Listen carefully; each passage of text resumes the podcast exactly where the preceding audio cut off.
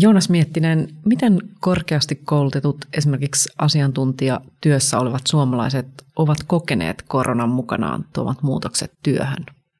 No siis vaikutukset on ollut hyvin erilaiset riippuen toimialasta ja työstä. Eli me nähdään, että osalla aloista niin työn kuormitus on kasvanut tämän koronapandemian aikana ihan merkittävästi. Toisaalta me nähdään, että kuormitus on myös vähentynyt uusien työnteon tapojen tulemisen myötä. Kahtaalaisia havaintoja voidaan tehdä. Tämä on Kauppalehden töissä huomenna podcast, jossa puhumme työelämästä ja työn tulevaisuudesta. Työ on isossa muutoksessa ja kysymys kuuluu, mikä kaikki muuttuu. Miten me voimme vaikuttaa työn muutokseen ja lisätä energiaa ja hyvinvointia työssä? Podcastin juontaa Kauppalehden toimittaja Hanna Eskola. Jonas Miettinen, sä olet tutkija Akava Worksissa, joka on akavalainen ajatus- ja tutkimuspaja. Minkälaiset teemat sua työelämän tutkijana kiinnostaa?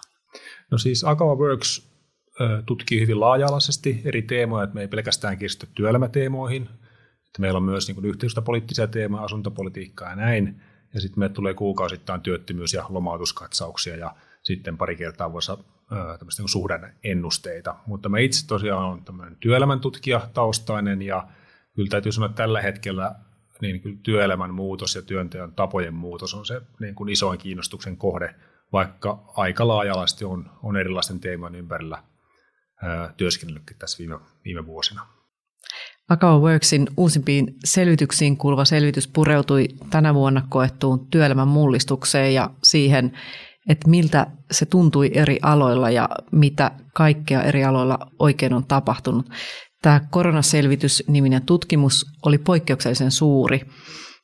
Siihen vastasi 14 400 akavalaista eri aloilta ja alat vaihtelee yksityisestä julkisen sektoriin, teollisuuteen, palvelualoihin, sosiaali- ja terveysalaan, opetukseen, asiantuntijatyöhön ja niin edelleen.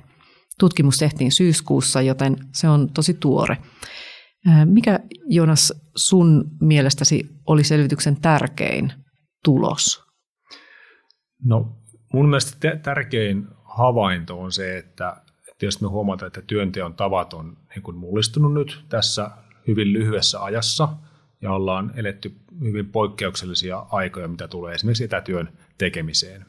Ja se tilanne, mikä oli, oli keväällä, silloin niin kuin koronatilanteen alussa, niin sehän oli täysin kestämätön, että silloinhan tehtiin siis hyvin monilla aloilla niin lähes, lähes pelkästään etätöitä. Mutta tässä syyskuussa, kun me kerättiin tämä aineisto, niin, niin silloin oltiin ehkä vähän lähempänä semmoista niin kutsuttua uutta normaalia. Eli silloin Joo. oltiin jo palattu vähän toimistolle, mutta tehtiin kuitenkin runsaasti etätöitä. Niin se tärkein havainto ehkä liittyy siihen, että näillä työnteon tavoilla, eli lisääntyneellä etätyöllä ja monipaikkaisella työllä, niin silloin on ollut selkeästi niin merkittäviä vaikutuksia siihen, että miten työ koetaan, työn kuormitus ja mm. tämän tyyppiset asiat. Joo. Selvityksen mukaan kognitiivinen kuormitus on vähentynyt ihan erityisesti sellaisilla korkeakoulutetuilla asiantuntijoilla, jotka teki enemmän etätöitä kuin aikaisemmin. Mistä tämä kertoo sun mielestäsi? Joo, eli kognitiivinen kuormitus, se on siis mittari, mikä me ollaan luotu tässä Eli me on käytännössä mitattu siis kolme asiaa. Kiirettä, häiritsevää Joo. kiirettä työssä, häiritseviä keskeytyksiä työssä ja sitten usean eri asian tekemistä yhtä aikaa. Eli voisi ajatella näitä nämä tämmöisiä ää, niin kuin är, ärsykekuormitusta, mitä me koetaan, koetaan, koetaan työssä. Niin tämä meidän tulos kertoo siitä, että tai se niin kuin tärkeä havainto tässä on se, että kun etätyöt lisääntyy, niin se on tarkoittanut erityisesti näille, joilla on tapahtunut merkittävää etätyön lisääntymistä, niin heillä on, on tämä työn kuormitus tai kognitiivinen kuormitus vähentynyt siellä, siellä porukassa erityisesti. Minkälaiset asiat siellä taustalla vaikuttaa niin kuin tämän työn kuormituksen vähentymiseen? puhuit just tästä niin kuin ärsykekuormasta. Joo, eli siis tietysti pitäisi se, että on siirrytty tekemään etätöitä, niin sehän ei niin kuin yksistään riitä selittämään sitä, että miksi, miksi kuormitus vähenee. Eli silloin pitää tietysti pohtia sitä, että mitä siellä etätyössä tehdään eri tavoin kuin Joo. sitten lähityössä. Eli se on se selittävä, selittävä tekijä. Ja luulen näin, tätä meidän selvityksessä ei suoraan selvitetty, mutta luulen näin, että vaikutusmahdollisuudet on parantunut osalla työntekijöistä, jotka on siirtynyt etätyöhön, eli pystyy paremmin aikatauluttamaan työtä ja sitten myös vaikuttaa itse siihen niin kuin sosiaalisen vuorovaikutuksen rytmiin. Eli pystyy esimerkiksi tämmöinen esimerkki nousi erään, erään tota, meidän, meidän haastateltuna oltiin tekemässä juttua, niin hän kertoi, että hän ihan tämmöisiä konkreettisia juttuja, että kun on Teams-palaveri, niin hän voi sulkea Teamsin, kun on useita palavereita ja keskittyä sitten työhön, jos se Teams-palaveri ei ole sen tyyppinen, että se vaatii, vaatii niin tota, läsnäoloa. Eli niin vaikutusmahdollisuudet on, on, on varmaankin lisääntynyt etätyön, etätyön myötä jonkun verran.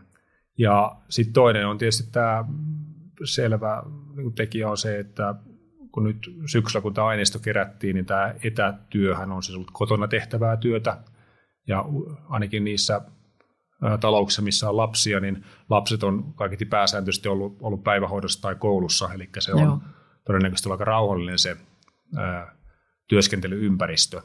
Niin mä luulen, että kotona työskennellessään niin yksinkertaisesti nämä häiriötekijät, mitä liittyy sitten toimistotyöhön, niin on vähäisemmät, ja sitä kautta se kuormitus on sitten, sitten tota, vähentynyt vähentynyt tietyillä aloilla.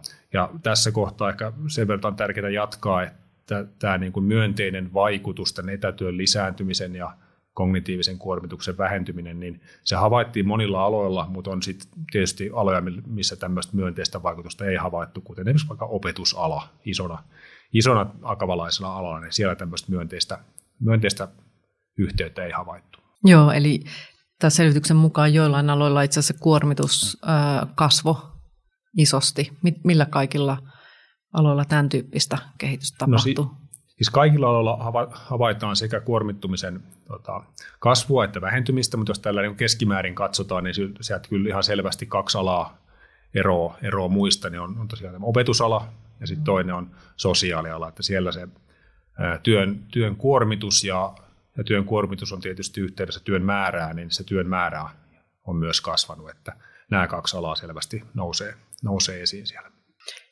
Joo, jos mennään takaisin tuohon kognitiiviseen kuormitukseen, niin onko niin, että itse asiassa meidän työympäristöihin liittyy kuormittavia ja itse asiassa työtä haittaavia elementtejä? Tai minkälaisia johtopäätöksiä sun mielestä kannattaisi tehdä tuosta? No siis työhän kuormittaa, tietysti kaikki työ kuormittaa, ja jos ajatellaan nyt asiantuntijatyötä, mikä on tässä meidän selvityksessä ollut se kiinnostuksen kohde, ja tämä, nämä vastaajat koostuu siis akavalaista korkeakoulutetuista, jotka sijoittuu asiantuntijajohtotehtäviin, niin, niin siellähän se kuormitustekijät on, on juuri tämmöisen niin kuin henkistä kuormitusta tai kognitiivista kuormitusta. Ehkä se korostuu enemmän kuin vaikka fyysiset kuormitustekijät. Niin tota, niin siellä tosiaan tämä, nämä kuormitustekijät on tämmöisiä niin kognitiiviseen kuormitukseen, henkiseen kuormitukseen, kuormitukseen liittyviä ja, ja, tuota, mm. ja näin. Joo, niin kysymys oli se, että minkälaisia johtopäätöksiä kannattaisi tehdä siitä, että tuo kognitiivinen kuormitus on, on etätöissä niin kuin vähentynyt. Niin, no siis no johtopäätös, niin aivan. Siis totta kai tämä niin kuin johtopäätös on tietysti se, että me ei haluta mennä siihen, että me tehdään pelkästään etätyötä, eli vetäydytään pois näistä lähi, lähikontakteista ja pois työpaikoilta. Että me myös havaitaan se, että kun erityisesti näillä runsaasti lisäänty etätyöt, niin sitten myös tämä niin kuin sosiaalinen vuorovaikutus on, on kärsinyt ja sitä kautta tullut kuormitusta työhön.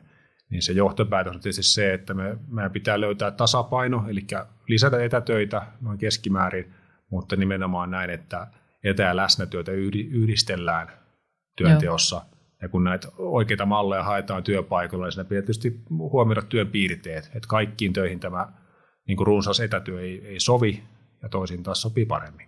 Joo.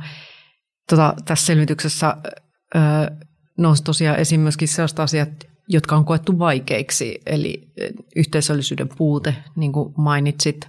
Monesti myöskin puhutaan siitä, että etäjohtaminen on vaikeaa se, se on jollain tavalla niin kuin, äh, hankalampaa ja myöskin varsinkin lähiesimiehille niin saattaa olla aika kuormittavaa. Näkyykö nämä tässä teidän tutkimuksessa?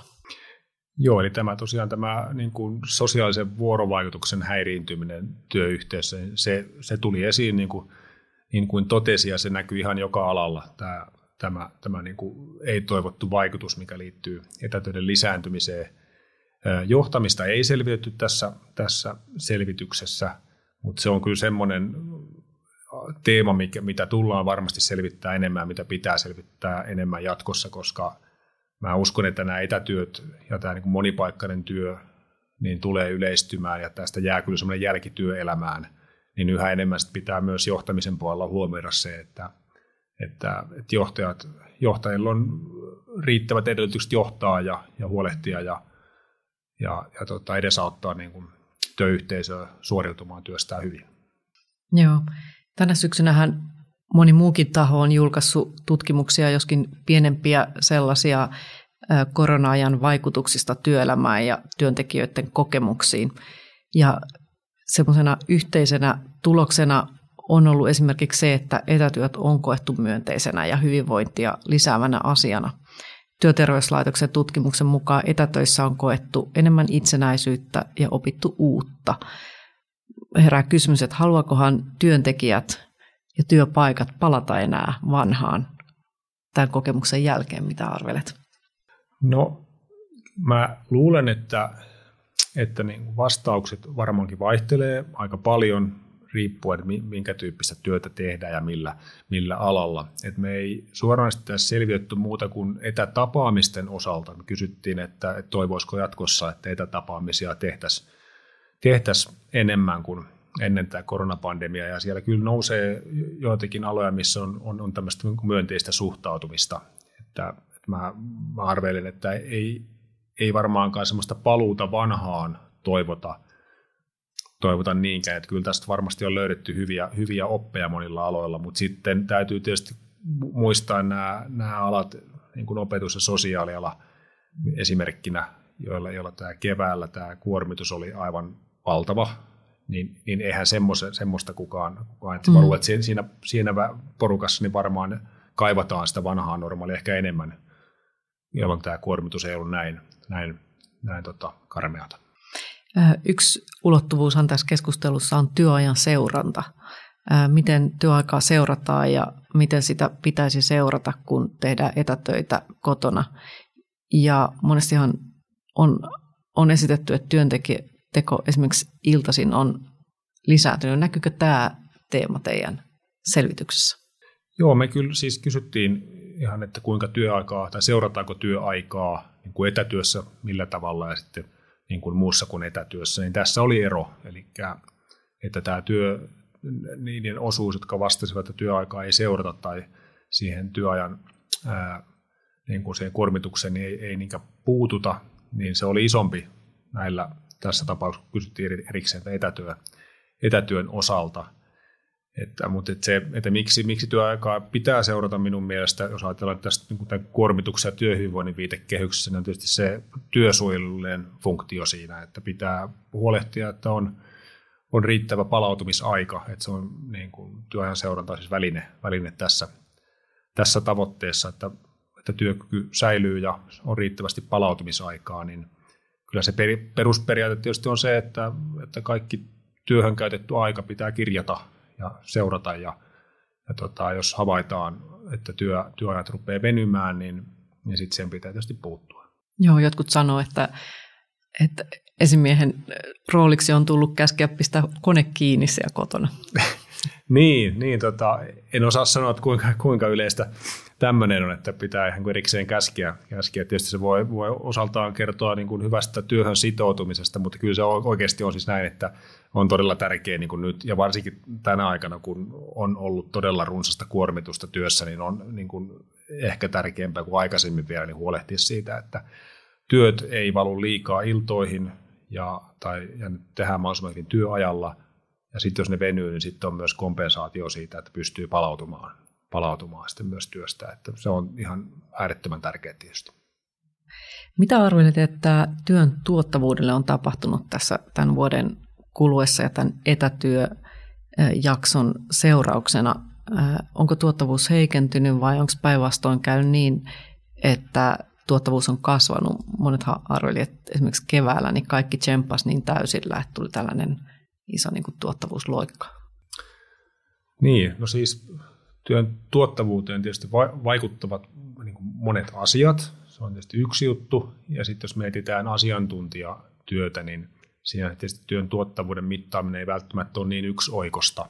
Mutta jos ajatellaan näin, että ikään kuin samassa työajassa pystytään tuottamaan enemmän kuin aikaisemmin, niin ja ajattelen, että meidän selvityksen tuloksiin, niin, niin kyllä tämä etätyön lisääntyminen, niin joillakin aloilla mä luulen, että siinä on tämmöistä potentiaalia niin siihen, että työn tuottavuus kasvaa. Että kun tämä kognitiivinen kuormitus on vähentynyt, vähentynyt niin mä luulen, että, että myös, myös se on johtanut siihen, että, että työstä voidaan suoriutua paremmin.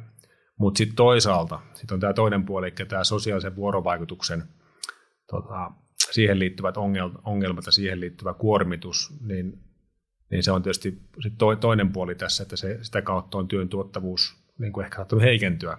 Että on niin monen, monen tekijän summa, summa, että mikä se tuottavuus sitten lopulta on. Että mä mieluummin suhtautuisin tähän kysymykseen näin, että jos me tavoitellaan ja kun me tavoitellaan tietysti työn tuottavuuden kasvua, niin tulevaisuudessa löytää niitä niin kuin toimivia yhdistelmiä työpaikoille, että on etä, etä- ja lähityötä, niin silloin, silloin ikään pystyttäisiin poimimaan niin kuin myönteiset, tuottavuuden kannalta myönteiset, myönteiset asiat siihen työhön ja sitten tota, mm. huolehtimaan siitä, että tämä työn sosiaalinen vuorovaikutus ei häirinyt, mikä tietysti on työn tuottavuuden kannalta ihan oleellista, että vuorovaikutus työyhteisössä toimii. toimii Esimerkiksi niin kuin ideointi ja uuden luominen, innovointi saattaa olla semmoinen, joka kärsii.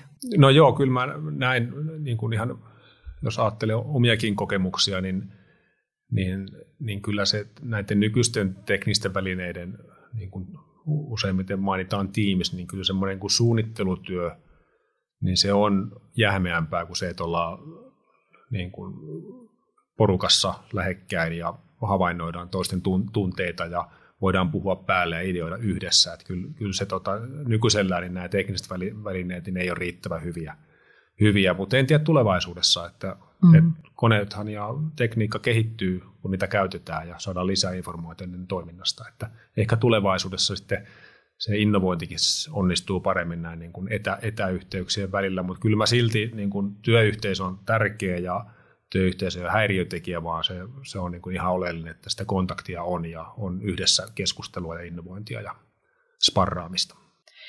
Jos kurkistetaan tulevaisuuteen, niin mitä arvelet, äh, miten työtä pitäisi kehittää tulevina vuosina niin kuin sen perusteella, mitä työelämässä on tänä vuonna koettu ja mikä kaikki on muuttunut? No kyllä mä tässä oikeastaan katsoisin niin kuin työpaikoille, että mitä siellä on, on, on tapahtunut nyt. Ja jos mietitään niitä niin kuin myönteisiä oppeja, mitä työ, työpaikalla on varmasti niin kuin havaittu, niin kyllä kun tämä jossain vaiheessa helpottaa tämä pahin, pahin epidemia tai pandemiatilanne, niin, niin sitten varmastikin työpaikoilla olisi hyvä käydä semmoista niin kuin aika reflektiivistä keskustelua, että miten asiat toimi, kun me tehtiin uudella tavalla. Ja sitten, sitten esimerkiksi tämä niin kuin monipaikkainen työ, niin katsoo, että, että olisiko siitä omalle työpaikalle, omaan työhön semmoisia myönteisiä vaikutuksia, ja sitten ehkä mennä vielä niin kuin aikaisemmin kysyä, että mikä siinä etätyössä on niin erityistä, että sillä on myönteisiä vaikutuksia, niin ehkä pureutua siihen että kaikillahan etätyö ei välttämättä sovi, mutta kuitenkin jos näitä myönteisiä piirteitä etätyöstä voisi tuoda sinne toimistotyöhön ja lähityöhön, niin, niin sekin voi olla sellainen oleellinen, oleellinen parannus työelämään.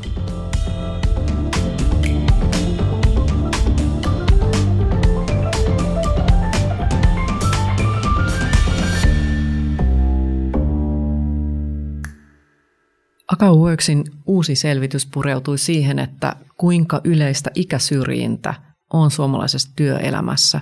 Mitä tässä tutkimuksessa selvisi ikäsyrjinnästä?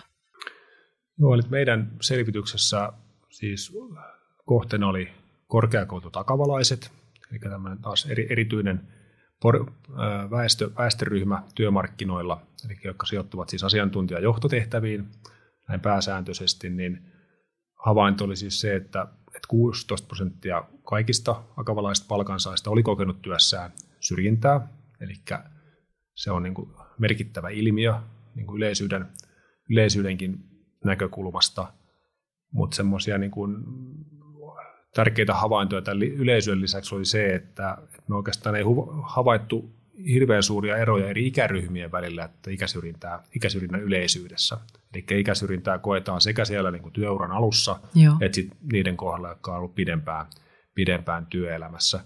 Mutta sitten se mielenkiintoinen havainto on se, että, että nämä ikäsyrjintä se on sukupuolittunutta, eli naisilla tämä eri ikäryhmien välillä on eroja ikäsyrjinnän kokemisessa, eli riski ikäsyrjintään näyttäisi kasvavan siellä niin kuin, työuran loppupäässä, kun taas miehillä tätä yhteyttä ei havaita. Ja sitten tässä yli 55-vuotiaiden ikäryhmässä niin miesten ja naisten välillä oli ihan, ihan merkittävä ero tässä ikäsyrjinnän kokemuksessa, eli oli huomattavasti yleisempää, kun taas sitten muissa ikäryhmissä ei, ei tätä havaittu. Että tämmöisiä monenlaisia havaintoja. Että sukupuolella ja iällä on tässä selkeä, selkeä merkitys tässä ikäsyrjinnän kokemisessa.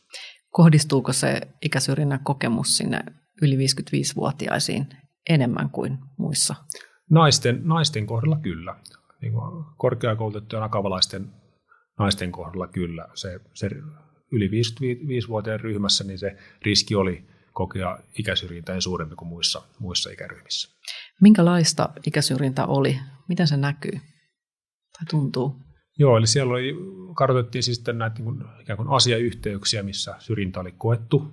Niin siellä nousi niin kuin yleisimmiksi asiayhteyksiksi niin, niin arvostuksen saaminen ja sitten asenteet, eli esimiesten ja työtovereiden asenteet, niin koettiin, että se syrjintä tuli sitä kautta.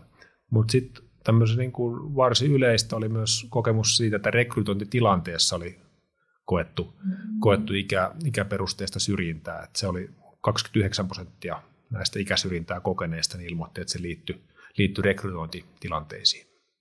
Iso kysymyshän on se, että, että mistä ikäsyrjintä johtuu. Tämä on yksi niistä asenneongelmista, joita vaan on tosi vaikea ymmärtää, että, että miksi tietyn ikäisenä ei enää ihminen kelpaa työelämässä, vaikka osaamista ja intoa löytyy. Mitä sä arvelet, mistä se johtuu?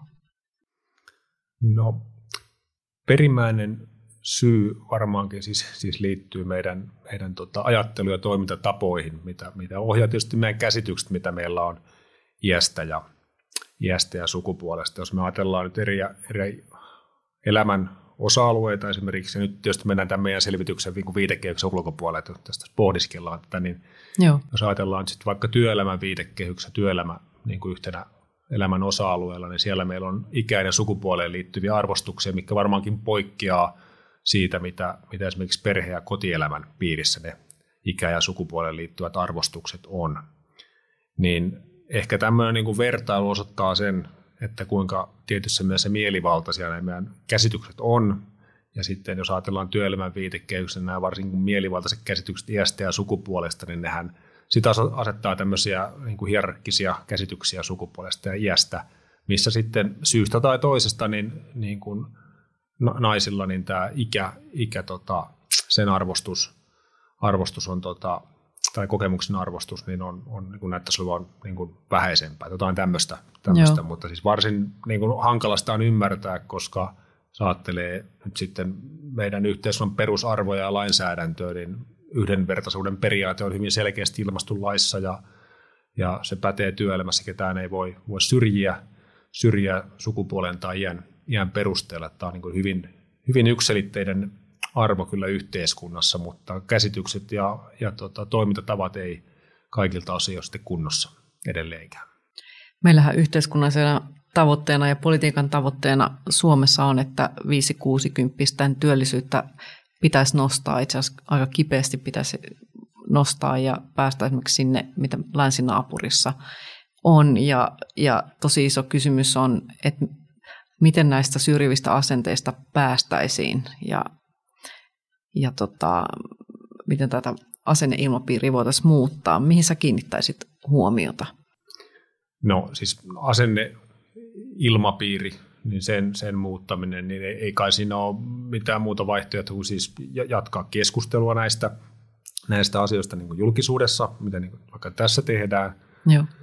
Mutta mut kyllä tämä sitten sitten täytyy mun mielestä jokaisella työpaikalla ehkä käydä sitten vielä semmoinen keskustelu, että onko meillä nämä asiat kunnossa, Ymmär, ymmärretäänkö me, mitä on, on vaikka ikä, ikäsyrjintä ja, ja, ja, ja mitä, se, mitä se tarkoittaa ja miten siihen pitäisi puuttua, että tämä pitäisi olla niin kuin selvä jokaisella työpaikalla.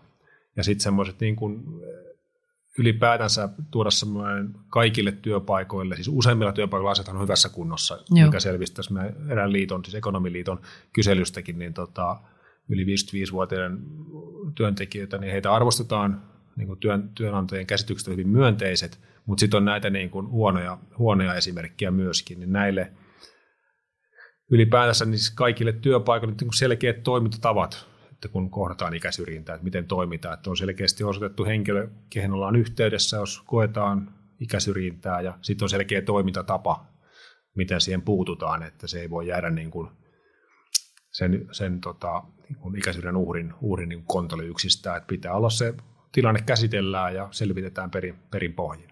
Näin. Ketkä muuten tässä muutoksessa on, on avainhenkilöitä sun mielestä? No jos puhutaan nyt näistä niin kuin asenteesta, niin kyllä mä katson näin, että se on työyhteisöt.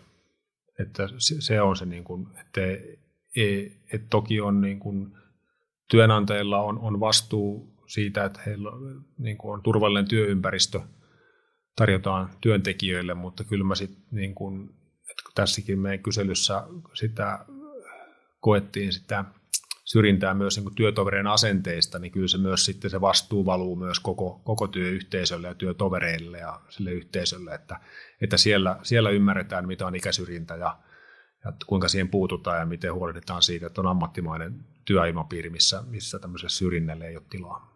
Joo, jos tosiaan niin kuin tässä kyselyssä kävi ilmi, että joka neljäs oli kokenut työsyrjintää itse ja yhtä moni oli havainnut, että omassa työyhteisössä muihin kuin itse itseensä kohdistui syrjintää, niin miten toi nuorten työntekijöiden tilanne, oliko siinä jotain erityisiä piirteitä?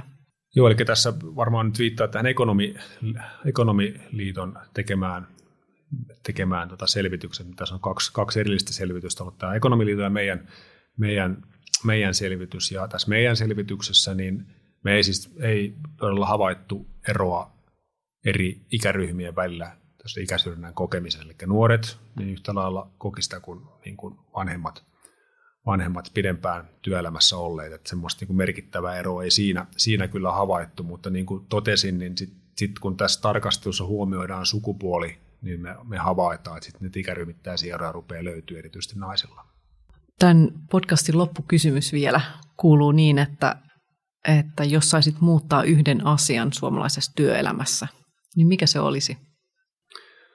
No, mehän puhutaan paljon työelämän muutoksesta ja sitten kun me katsotaan niin kuin tilastollisia aineistoja, niin sitten sit itse asiassa niin kuin vuosikymmenessä aika paljon on myös pysyvyyttä työelämässä, niin kyllä mä nyt sitten, kun tässä on myllerys käynyt nyt tässä viimeisen puolen vuoden aikana, niin mä toivoisin, että – että nyt ne opit, mitä, myönteiset opit, mitä on osin niin kuin pakoneessa jouduttu oppimaan siellä työpaikalla, niin ne säilys ja, ja, ja tätä niin kuin monipaikkaista työtä tehtäisiin jatkossa enemmän ja, ja muutettaisiin tämä työn tekemisen tapaa sitä kautta.